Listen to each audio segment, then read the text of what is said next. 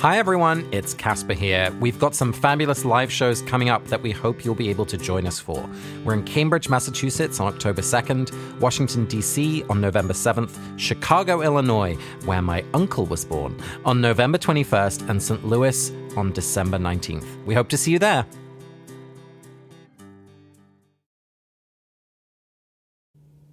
Chapter 10 The Marauders Map. Madame Pomfrey insisted on keeping Harry in the hospital wing for the rest of the weekend. He didn't argue or complain, but he wouldn't let her throw away the shattered remnants of his Nimbus 2000. He knew he was being stupid, knew that the Nimbus was beyond. I'm Casper ter Kuile. And I'm Vanessa Zoltan. And this is Harry Potter and the Sacred Text. You know, sometimes when you're scrolling through social media and something catches your eye, which you're just obsessed with, so this happened to me this week when I came across this little note by a guy called Dan who runs a Tumblr called Facts in All Caps. And this is what he wrote. And remember, this is in all caps. Harriet Tubman escaped from slavery and then went back to get others. Like, I know you know who Harriet Tubman is and that she did that, but I just want you to take that in for a second. Harriet Tubman was held captive and bound to unpaid, backbreaking labor since birth, under penalty of torture or death. She managed to escape that life, and then she turned the hell around and went the hell back to get everyone else who was still trapped in it. And then she did it again 18 more times. When Abraham Lincoln was unsure whether or not he was prepared to make a stand against slavery, Harriet Tubman basically said he should stop being such a diaper baby and that guys who are too scared to end slavery don't deserve to win wars. Not only did she secret over 300 slaves to freedom on the Underground Railroad, but she acted as a spy for the Union Army during the Civil War and became the first woman to lead an armed assault in the Civil War. That raid brought freedom to over 700 slaves in one go. So I just want you to stew on that for like a minute.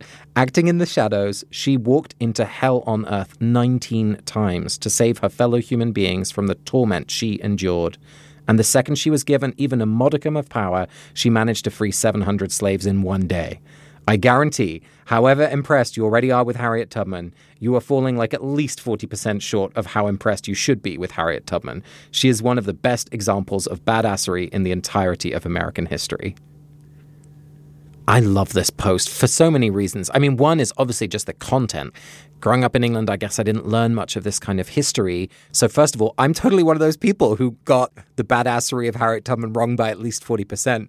But I also love just the way this post is written. Like, this post should be in all caps because imagine living that life. Imagine the courage it takes, just the physical bravery that you need to go back 18 more times to go and rescue other people who are enduring a hell that you know. Yeah, I would imagine that part of the reason one escapes is for the sense of relief. And so the idea that you would get that sense of relief and then put yourself in danger of being trapped again it gets to the heart of the question of why we try to escape. Do we escape in order to help others or do we escape to help ourselves?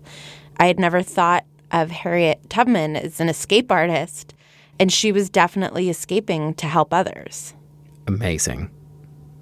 Vanessa, you know what feels like is in all caps every episode? My amazing 30 second recap. Yeah, I was going to say the 30 second recap, yeah. okay, are you ready to time me? Yes. I actually prefer to time myself. Yeah, this has changed, listeners. I used to be able to hold the timer. That privilege has been taken away from me. You're welcome. You can time yourself. I'm just going to have a little piece of chocolate right now and relax. okay. I'll just do the whole thing by myself then. On my mark, get set, go. Harry is in the hospital wing and he's just like mourning the loss of his firebolt and he's so sad. He gets out of the hospital wing. Wood is like super sad that they lost um, the Quidditch match. Everybody's really sad about that. And then there's a big Hogsmeade trip and Harry's like, I can't go to Hogsmeade. And then Harry um, gets the Marauders map from George and Fred and he goes into Hogsmeade anyway. And that's where he overhears all the teachers talking about how Sirius was his godfather and Sirius was supposed to be the secret keeper for the, and it's their fault that he died. And then he magically gets back under the tunnel back into Hogwarts.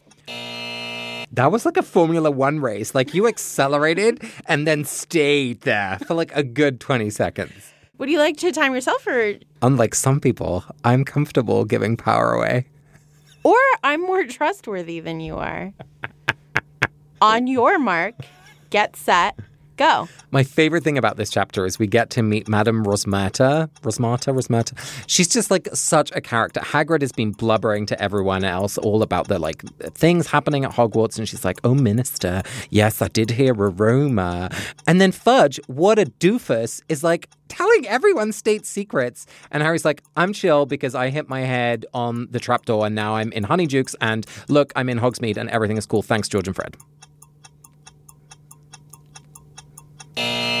Do you know why you don't get stressed about timing yourself? Why? Because you hold yourself to such a low standard that it's like, oh, if I don't get it all. I'm just bringing some color to the I- beautiful skeleton that you've laid out for us. You are the Technicolor that sweeps in when we arrive in Oz. I liked the black and white part, though. Me and no one else in my childhood. just the mean aunts and uncles. Yeah, I'm like, this is where the real stuff happens before those annoying munchkins come in. So, Casper, where would you like to start with our theme of escape this week?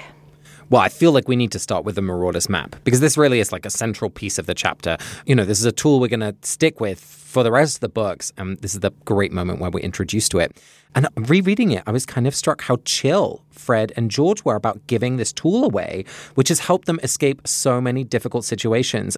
And I don't want to make a comparison between Harriet Tubman and Fred and George here, but there is something happening which I think is similar in the fact that they're giving this map to Harry at their own cost.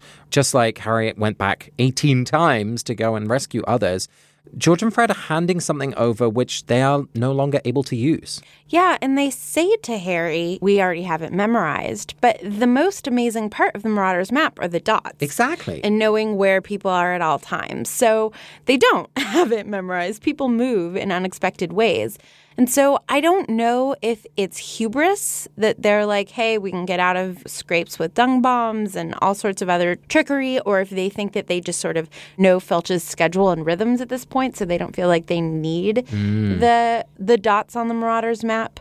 I really can't understand what it is that is motivating them to give this to Harry if it's just complete empathy with the fact that they would feel trapped and they would absolutely hate not being able to go into Hogsmeade. I think that's what it is because they say you need this more than we do. You know, it's happening right at the moment where the second weekend happens, where students can go to Hogsmeade and Harry's left alone again. And he's kind of reconciled himself with the fact that he's going to be stuck inside and he's reading some, you know, like Quidditch book that Oliver Wood has given him. And so I think George and Fred, exactly as you say, I think they're moved by empathy. And I think maybe, you know, because Arthur Weasley knows stuff about the Sirius situation, maybe he's mentioned it to the boys. So maybe they're aware that there could be some trouble and this might be a protection for Harry as well. So it's hmm. not only about like escaping to get to Hogsmeade, it might also be a tool of, you know, staying safe. I mean, they also just have to feel so bad about Harry at the Quidditch match, right? Like, I can imagine just wanting to do something nice for this guy who's like been so helpful on the Quidditch team, and this horrible, like, embarrassing thing happened in front of the entire school, and like, let's cut him a break. But I have a question about the Marauders map. Mm. How do Fred and George figure out the phrases? I solemnly swear I'm up to no good and mischief managed. They say, I reckon that Filch couldn't figure out how to work it. And they were like, but we could no problem. And then the only way we know to do it is with these very specific phrases. How on earth did they figure that out? That is such a good question.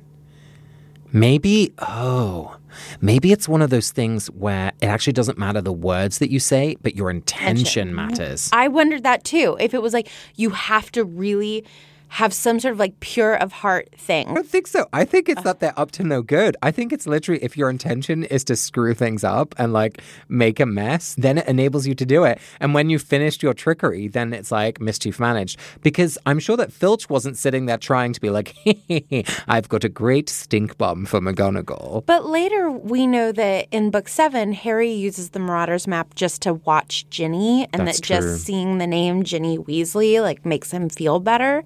And that he's like not up to no good. And well, I guess like stalking is no good. He's not stalking her. A He's little pervy. it's not even pervy. He's literally staring at her name. Yeah, and I think that on our theme of escape, Messrs. Moony, Wormtail, Padfoot, and Prongs, purveyors of aids to magical mischief makers, like they wanted people to be able to get out of scrapes and get themselves in. I mean, sort of to your Harriet Tubman point of view, they wanted it, people to be able to get into mischievous situations. And the only way that you feel comfortable trying to get into a mischievous situation is, Is if know you know you can get out. exactly right. That's genius. I mean, Harriet Tubman, if she knew she was going to get caught and just have to go back into slavery, She wouldn't do it. She wouldn't have been helping anyone. She would have just been like sitting there with people, miserable and unable to help. So it's only if you have an escape route like the Marauders map that you can make mischief. I love this. I think, I mean, this is really interesting to think about. If you know you have an escape route, it allows you to be so much more courageous. I think we see this with the invisibility cloak. I think we see this all sorts of places in the book. That's really cool. I mean, we see it in our own lives too. I'm more likely to donate money if I know that I have money coming in, right? Knowing that you have another plan just makes you braver in all sorts of circumstances. Vanessa, where else do you see this this theme of escape? So I really saw it in Harry's response at the very beginning of the chapter to the Dementor's voice. Hmm. So this has been a real trauma for him, the fact that the Dementors came and he fell off of his broom. But what seems to really be haunting him is the sound of his mother's voice trying to protect him from Voldemort. I feel like part of the reason that Harry wants to go into Hogsmeade, and certainly the reason that he asks Lupin for help learning how to fight Dementors, is because he wants to escape the sound of his mother's voice. He wants to be able to sort of exercise himself from that. And it was just making me think about if there were certain thoughts that I could escape from and just like train myself out of thinking, I would definitely like to train myself out of thinking that I would be happy if I just lost 10 pounds, Oh, please, God. right? I would escape from that thought before I would escape from the 10 pounds because I've weighed different weights and the 10 pounds has never made the difference. So, and imagine having such a haunting thought that you want to escape from. I can't imagine how acute and desperate that feeling must be for Harry. It's so funny you mentioned this, Vanessa, because I really was struck at the very beginning of the chapter. You know, Harry's in that hospital bed, as you say, and the text tells us that he is looking up from the bed at strips of moonlight on the ceiling, which struck me because uh, it might just be it might just be moonlight coming in through the window right might might have a very innocent explanation but i suddenly thought gosh for anyone who's lying in hospital you know there are thoughts going through your head. And for harry it's this. For someone else it might be gosh am i going to get better? It might be i'm worried about the other people who were hurt in the accident or, or whatever it is. And so kind of things that distract you visually or that distract you in your brain can be so helpful to just give you some peace of mind. And i suddenly thought gosh maybe this is Dumbledore or someone else. Maybe it's Madame Pomfrey who has just created these beautiful designs of moonlight that that move on the ceiling that are just pulling Harry's mind away from this traumatic memory. Um, because there's nothing worse than lying awake like late at night. You know, it's 2 a.m., you can't get to sleep. These thoughts are running through your mind. And of course, at this point, Harry hasn't told anyone. And so it's such an isolating experience. And I, I don't know. I just thought that was such a beautiful thing to think about the moonlight on the ceiling. I agree. And I, I think that often in moments of distress or boredom, even patterns can help you escape. I'll start counting tiles or like looking for the pattern in Right. tiles, which I think a lot of people do. And I think just so much of meditation, which is something that I constantly am wanting to get better at, is being able to interrupt your own thoughts a little bit. And I wish that Harry had the tools to interrupt his thoughts, to not have to learn these practical skills of fighting Dementors or not having to endanger his life and run into Hogsmeade in order to interrupt the cycle of these thoughts of hearing his mom's voice. And mind you, it's like in him. I mean, like it's so hard. But if I could wish something for Harry, it would be that he had a tool at his disposal, whether it would be like starting to write a little creative writing story or like something else that he could escape his own mind himself. Yeah, I feel like Hogwarts needs to hire a new professor of like meditation or contemplative practice or mental health or something. And again, I think this gets back to the nature of the circumstances that we're in. You know, on an airplane where you can't escape, you become friends with the person sitting next to you, even though at a bar, a place where you can escape, you wouldn't become friends with them. And if you were in an entertaining or like free place, you're not going to be looking at shadows. But if you're trapped in a hospital bed and Madame Pomfrey won't let you get up, and you're going to make meaning out of moonlight. So I think that to some extent this speaks to the beauty of feeling trapped, but I think that the beauty of it really only goes so far because there are times where you can't stop hearing your mom's screams or you are stuck next to a horrible person on the airplane and uh, you just have no escape. So Casper, there's somewhere else I want to talk about escape, and I'm I'm on the fence about mentioning it, but I feel like I should just try anyway. Are the Dementors trapped at Hogwarts? Whoa. The nature of Dementors is that they feed off the happiness of others, which is not something I respect. But they are used to being able to eat at Azkaban, and they have been sent to Hogwarts, a place where they are being forbidden from touching the students. And therefore, are they trapped and like looking for escape? And that's why they tried to go to the Quidditch match. Lupin says that he just doesn't think that they could avoid what would feel to them like a feast. I feel like maybe the Dementors are starving and cannot escape. And because of the politics of the situation, everybody feels trapped. Like Fudge feels like the Dementors have to be there. Okay, whoa, whoa, whoa, whoa. This is huge because, you know, we may not like how some animals feed. Some animals feed on newborn babies of other species. There are horrible ways in which animals survive. And we say, well, that's just nature. Is that the same with dementors? Are they just another form of magical creature? And we just have to like accept that this is how this is how they survive. Like, whoa. Right. And I think it depends on the circumstance. I think symbolically, this doesn't work. If Right. we are thinking of the Dementors as a symbol for depression or a symbol for oppression, those things do not need to feed. Those are things that we should try to starve out, right? And eradicate. Right. But if they are just super hungry creatures that exist naturally in the world, we know from environmental history that trying to eradicate species that are sort of native to a land doesn't end up working, right? Like, so I think to some extent, maybe the Dementors being sent to Azkaban is like a terrible way to treat prisoners, but was like the best way that people could think to manage the fact that the Dementors have to eat. I'm not saying any of this is like morally okay. I'm just saying that maybe the Dementors are trapped and need an escape, and I don't know what their escape is. Well, and one of the things that would be interesting to know is like how do dementors live in the wild? Like do they travel in packs and like just decimate villages, you know, where they go and suck people's happiness? I mean, it's horrible. Because maybe if they all traveled as like lone wolves, right? And like once in a while people have like a horrible moment and then they move on and they kind of float around. That feels like it would be better in some ways than what's happening here where they're all being held in a pen and so when the breakout comes, the breakout is explosive. And as we'll see later in the books, they can be commandeered in very nasty ways indeed. Which is why maybe later Voldemort is able to like sort of offer them a better deal. He's like, Dumbledore locked you up with no escape. I'm going to let you go wild, right? And so maybe it's only because they've been deprived like this that later the option from Voldemort sounds so good.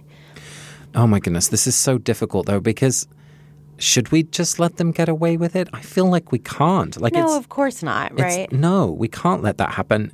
But I'm seeing more depth in what's happening here than I ever have before with the Dementors. Uh, it's kind of blowing my mind. This week's episode of Harry Potter and the Sacred Text is brought to you by Quip. Harry Potter and the Sacred Text listeners, I don't want to scare you, but three members of the Not Sorry Productions team have recently lost a tooth. Now, none of this was because of bad brushing, it was because of accidents that happened, but I am concerned about people who love Harry Potter and their teeth. Quip's electric toothbrush can help you in your routine of keeping your teeth healthy and sparkling clean. The mirror mount for your Quip toothbrush puts brushing front and center in your bathroom, so you'll remember to bookend the day using your new brush.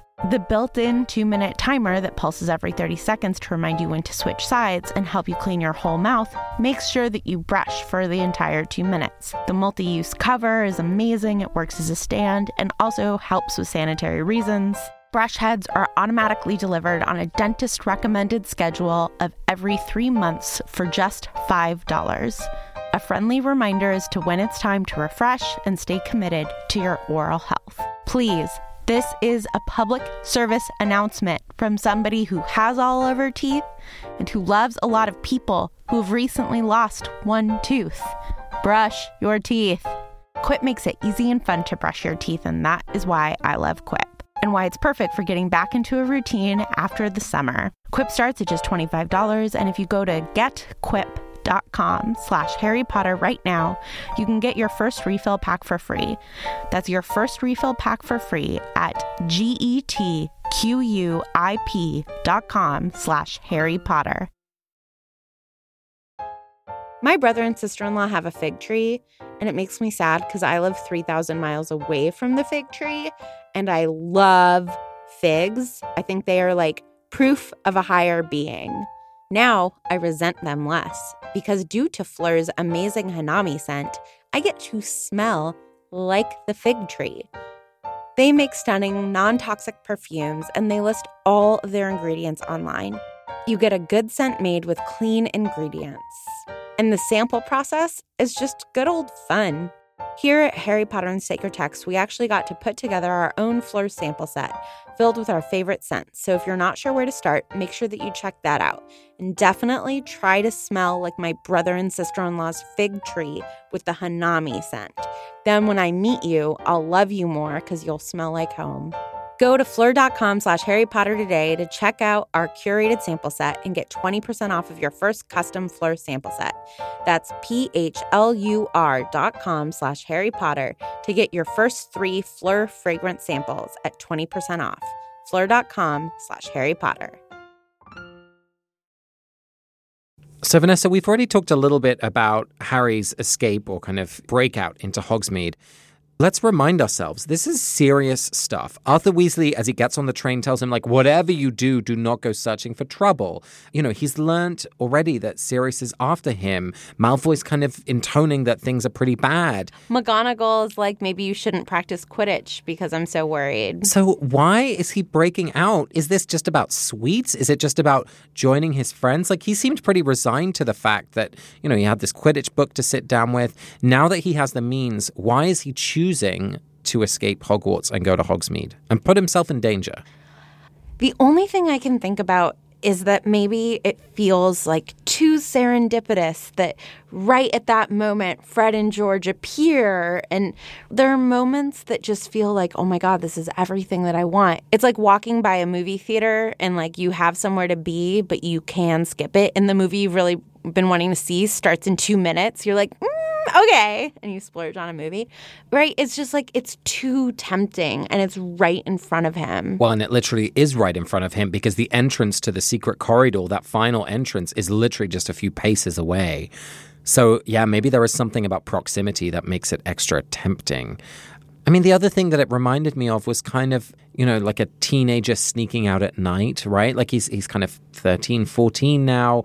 Um, you know, he's breaking curfew.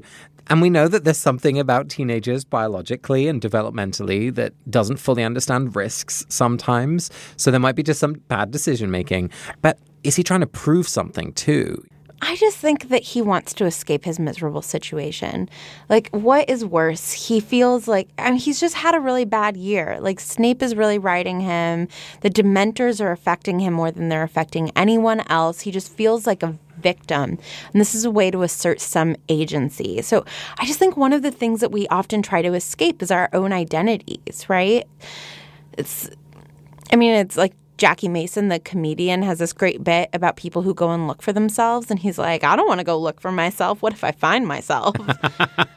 right? It's like you want to escape yourself sometimes. I find that, that sometimes I'll like go on a run to clear my head. And then I'm like, I just eat chocolate to clear my head. right. But like, no matter what I do, I'm still with myself. and like, I haven't been able to outrun that. So I feel like Harry is just trying to distract himself and get out of his head.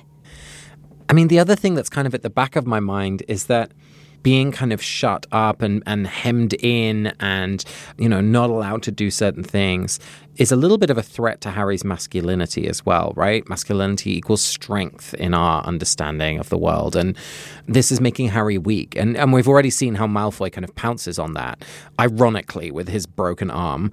But there's something here, I think, that we're beginning to see about the kind of fragility of, of Harry's masculine identity and that he wants to assert, as you said, he wants to assert his agency and his power and his strength, especially in the face of the Dementors, which make him seem so weak and vulnerable in front of everyone else, but also to himself. He doesn't understand why he's so weak. And, and so he's overcompensating, I think.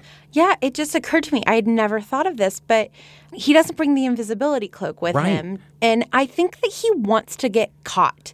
He just embarrassed himself in front of the whole school. He wants the whole school to see him swagger and be like, I am not scared of the Dementors. The Dementors are going to roll through Hogsmeade. I don't care. Sirius Black is on the loose. I don't care. Like, look at me. I think that this is also performance. I completely agree. Like when they're walking through the streets, I'm like, hello, the whole of the school is here. Like there are so many witnesses. And then they just go into the three broomsticks for a butterbeer. And sure, the professors come and then they hide behind the tree. But like Harry is walking around for everyone to see. And you're right, he's got to be doing this on purpose. Yeah, and I think that it's also just in front of Ron and Hermione. They were by his bedside all day. And now, you know, he catches them like taking care of him, being like, Do you think Harry will like this? Do you think Harry will like this? And imagine the sense of relief and power of being like, I wouldn't like that. Right, they're at the sweet shop and he's like, no, I don't want that. Right. I feel like this is just a performance of some agency, which now that I'm talking about it, I really empathize with. You know, you don't like to feel like everybody's always having to take care of you and like you're the pathetic one, right? I feel like, look, I can have fun too and I'm not scared and I can break rules. I I understand why he would want to do that. I think he feels a little belittled and he, he wants to show how big he is. I think you're right. Doesn't excuse putting his life at risk. Not if I were his friend.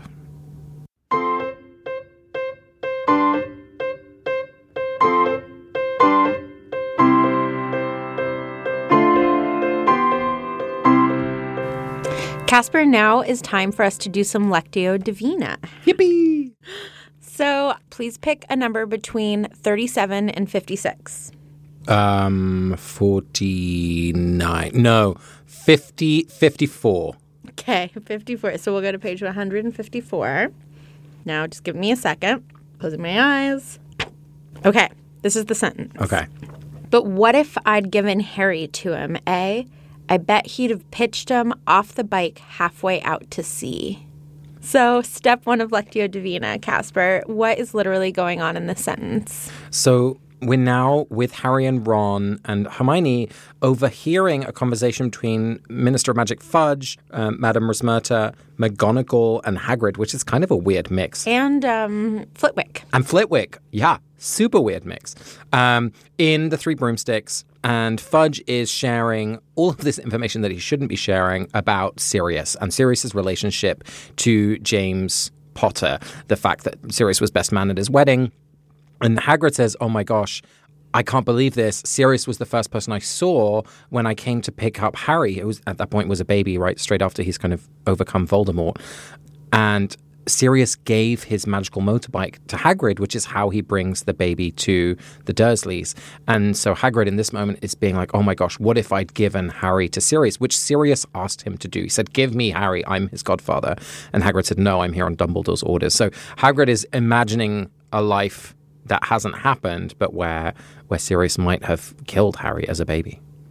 Yes, that is correct. Thanks. 10 points for Slytherin. Yes, bleak, but correct.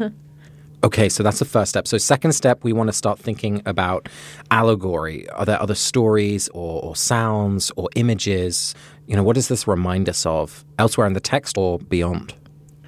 Yes, so the sentence just before we hop in is But what if I'd taken Harry to him, eh? I bet he'd have pitched him off the bike halfway out to sea.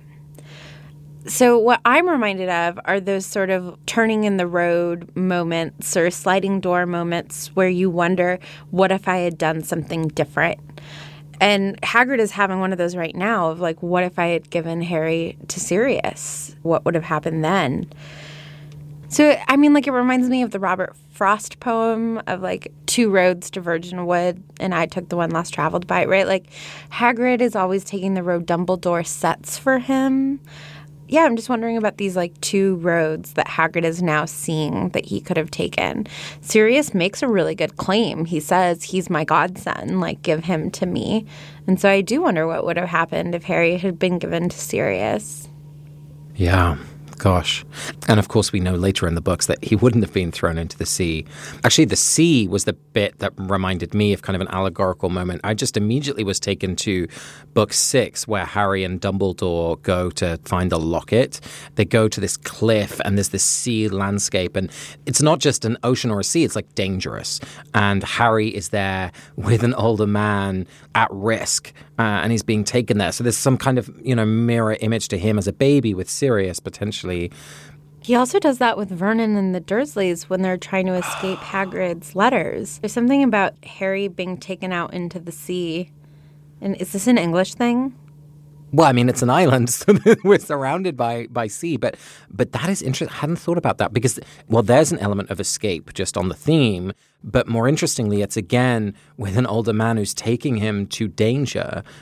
This is also Hagrid working out some angst about the fact that he like easily makes mistakes and the fact that he's easily talked into things and he's like worst case scenario imagining what would have happened if he had been swayed. Well, especially because we've seen Hagrid follow the letter of Dumbledore's instructions, but not always the spirit. He'll still reveal a lot of information or he'll, you know, make some bad decisions, which end up getting people into serious trouble. And I think he's realizing here how close he was to making a big mistake, like he's done in the past. Yeah, one last allegory thing is the given Harry to him when someone becomes an adult, you can't hand them over like their property like that. And so it just reminds me of the fact that Harry is just an object at this point. Well, an object, or, you know, I'm reading these fabulous books by Maurice Druon, The Accursed Kings, and it's, it's about the Hundred Years' War and the French kings. And so often, if a child was becoming king or queen, there would be a regent. If their father was no longer alive, their mother might be queen regent or an uncle. And so there's something here around that, I think, as well well, that there's a sort of acting instead of this child on their behalf, but you never really know if those adults are actually acting on behalf of the child. Often they're just using it for their own power and influence. And I think that is happening here a little bit as well. You, you don't quite know either Hagrid or Sirius's intentions in that moment. But it's also just, I wonder if it's why Harry like goes into Hogsmeade later and why Harry is just constantly an object that people are moving back and forth and making these huge decisions for him. And he has so little agency in his life. No wonder he's like going underground to fight Voldemort and doing all of these like mischievous things. These major decisions are made on this macro level. I mean, has Dumbledore even met Harry? Hagrid's never met Harry. Maybe Sirius has, but like these people are fighting over him and then he gets dropped off somewhere that he hasn't even wanted and none of these people even know him. Right, he's like a pawn on a big chessboard. You know, the final thing I'll say before we move on to stage three is that there is something beautiful in this scene because we know that Hagrid's famous motorcycle is actually Sirius's.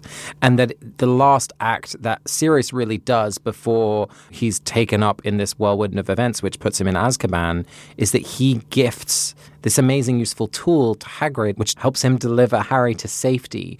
But there's also this beautiful mirror image in that Buckbeak is ultimately given from Hagrid to Sirius to help him escape to safety.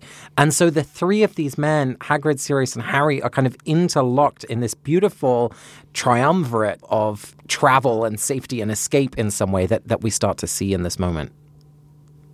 Okay, Casper, before we do step three, let me read it for us one more time. But what if I'd given Harry to him, eh? I bet he'd have pitched him off the bike halfway out to sea.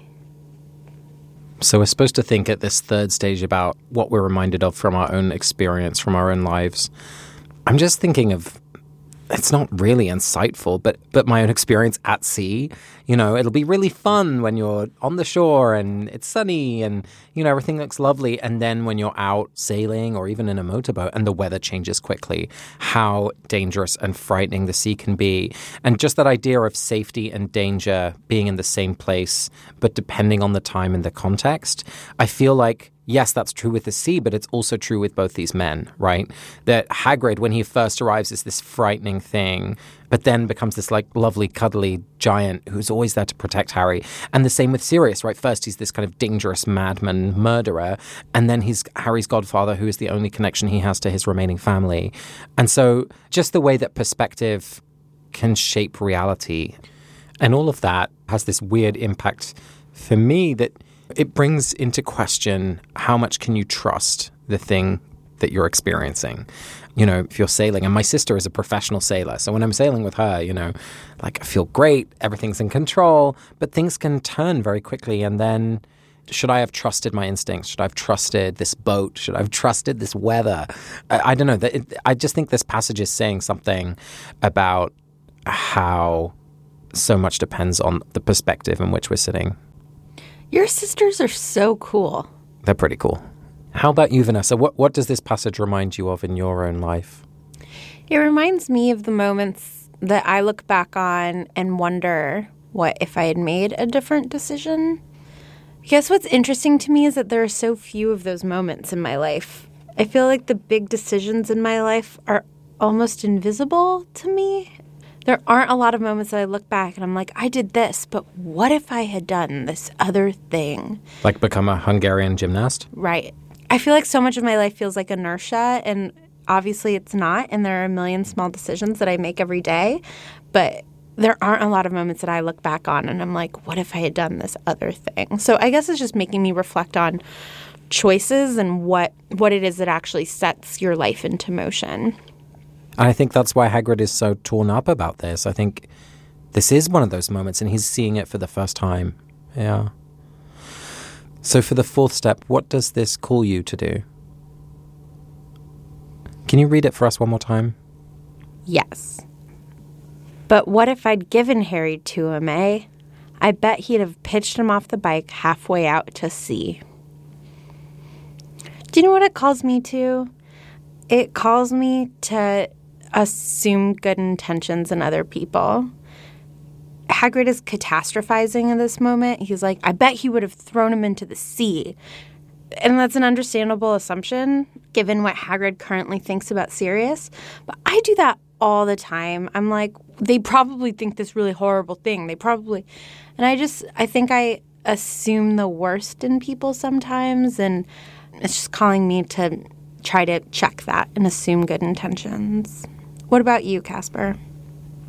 This is kind of huge, but you know, here in this scene, we have this little baby who needs a home, and my husband one day would like to have a family, and there's all sorts of ways to start a family. And it just, it really calls me to explore adoption. You know, I think here's an example of a little baby who is in need of a loving home. And the Dursleys, for all their magical protection, do a really bad job, actually, of raising him. I hope I could do better. You guys would be such good daddies. One day. This voicemail is from Katie Stickles Wynen from Oakland, California. Hi, Vanessa and Casper. This is Katie Stickles Wynen calling from Oakland, California. I just finished listening to um, Foresight, Chapter 5, on my way to work this morning, and I really enjoyed everything you talked about and discussed with Foresight and that chapter, um, especially the sneakoscope and how it senses Scabbers and Malfoy and kind of everything else that's going on, um, even though Ron thinks it's cheap. And what I have found myself coming back to in this chapter, and when we first meet Crookshanks, is that Crookshanks is also sensing Scabbers. And I know Scabbers is a rat, and cats typically go after rats and mice, but there's something about Crookshanks immediately reacting to Scabbers and going after him, sitting on the train and staring at Ron's pocket where Crookshanks knows that Scabbers is. And it just, it was really illuminated to me as I read through the book um, this time around of like, that cat is so smart. It knows exactly who Scabbers is, and like that is Crookshank's focus, and just the foresight of what Scabbers, who Scabbers turns out to be, and the significant role of Scabbers in this book. Um, and I'm a cat lover myself, so that's probably why I paid more attention. But I also felt like Crookshanks came from the magical menagerie of animals and must have some magical tendencies and awareness and foresight on what Scabbers, who Scabbers is, and what Scabbers is going to mean to this story. So thank you so much. I love this podcast. I already have my ticket to the live show in San Francisco. I can't wait to see you guys. Thanks again.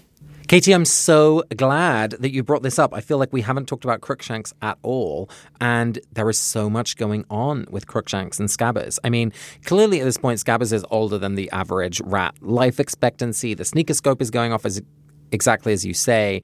And at this point, Sirius hasn't even informed or trained Crookshanks, so something's going on. And I don't think we ever really find out. No, this is why Crookshanks is the only cat in the world that I like. Because Crookshanks, yes, we find out later that it, he's like some sort of special animal with magical powers. But I think even at this point, he's a cat that feels really comfortable, like unapologetically going with his gut. He's like, I don't like you, rat and I've got my eye on you. And then later, it's like there's some confirmation, and he's like, I knew it, and really doubles down on going after scabbers. And I just, I really admire that about creatures who have a good gut response. I always trust my dog when she doesn't like someone. I'm like, you are probably right. Thanks, Katie. Yeah, thank you. We love talking about animals here. Vanessa, it's time for us to bless someone in the pages. And I wanted to bless Ginny, and it's it really for a small moment. Harry's in hospital, and he's receiving all sorts of guests and well wishers, and you know he's thrilled to see everyone. But he gets a card from Ginny, and she's made it herself, and she's blushing when she comes to deliver it, and my heart just opened because I thought I was deeply in love with this lovely boy named Oliver in college. And it was Valentine's Day, which was also his birthday. And so I made him this card and like didn't sign my name, but I like made it obvious that it was for me. I was so in love, I thought, with this guy. In love. I, I just felt so much goodness towards him. And like, I think he liked me as a friend, but like it was never anything more. And so I just remember this like overwhelming intensity of delivering the card to his door and like his face the next time I saw him. So I just, oh, a blessing for Ginny and anyone who feels unrequited love. It's so hard. How about you, Vanessa? My blessing is for Madame Rosmerta she is a woman who owns a business and is like running a pretty great business, it seems. And it also seems from the way that Ron is like, oh, I'll go get the drinks. And Fudge is like, why don't you sit down with us? That she probably gets hit on a lot. And I just want to say that she handles Fudge at least with a lot of grace. She's like, oh, sure, I'll sit down. And she actually seems to be like wielding a lot of political information and gossip. And I just think that this is a savvy businesswoman who's probably put in a lot of not great situations and seems to handle it with a lot of grace. And so, at minimum, my blessing is for women who are put in uncomfortable work situations. And there are a million ways to handle it, and all of them are valid. And I just want to bless Madame Rosmerta for the way that she handles her tricky situation. You've been listening to Harry Potter and the Sacred Text. Follow us on Twitter, Instagram, Tumblr, and Facebook, and leave us a review on iTunes. It always warms our hearts. We'd love to hear from you if you've got a voicemail to send in. Please send us a story about your own life that helps us understand the theme in a new way and come to our live shows. You can buy your tickets at harrypottersacredtext.com. Next week, we'll read Chapter 11, The Firebolt, through the theme of duty, and we'll have Father Jim Martin join us as a guest, and he'll be teaching us more about sacred imagination. This episode of Harry Potter and the Sacred Text was produced by Ariana Nedelman, Casper ter Kuile, and me, Vanessa Zoltan.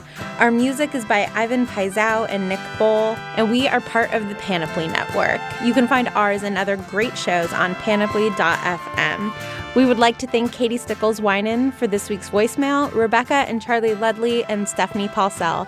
Thanks so much for listening, and we'll talk to you next week. Bye bye. That's really interesting. I mean, the other small thing is, especially the way you read it, Vanessa, the word A. I'm just like, what's going on in Canada right now? Like, in the magical world. Like, we haven't talked about that. No, we haven't. What a what a missed opportunity that is.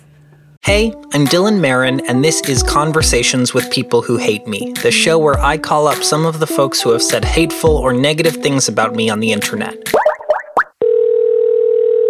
You can listen to Dylan's conversation wherever you love listening to podcasts. Just search Conversations with People Who Hate Me. And remember, there's a human on the other side of the screen.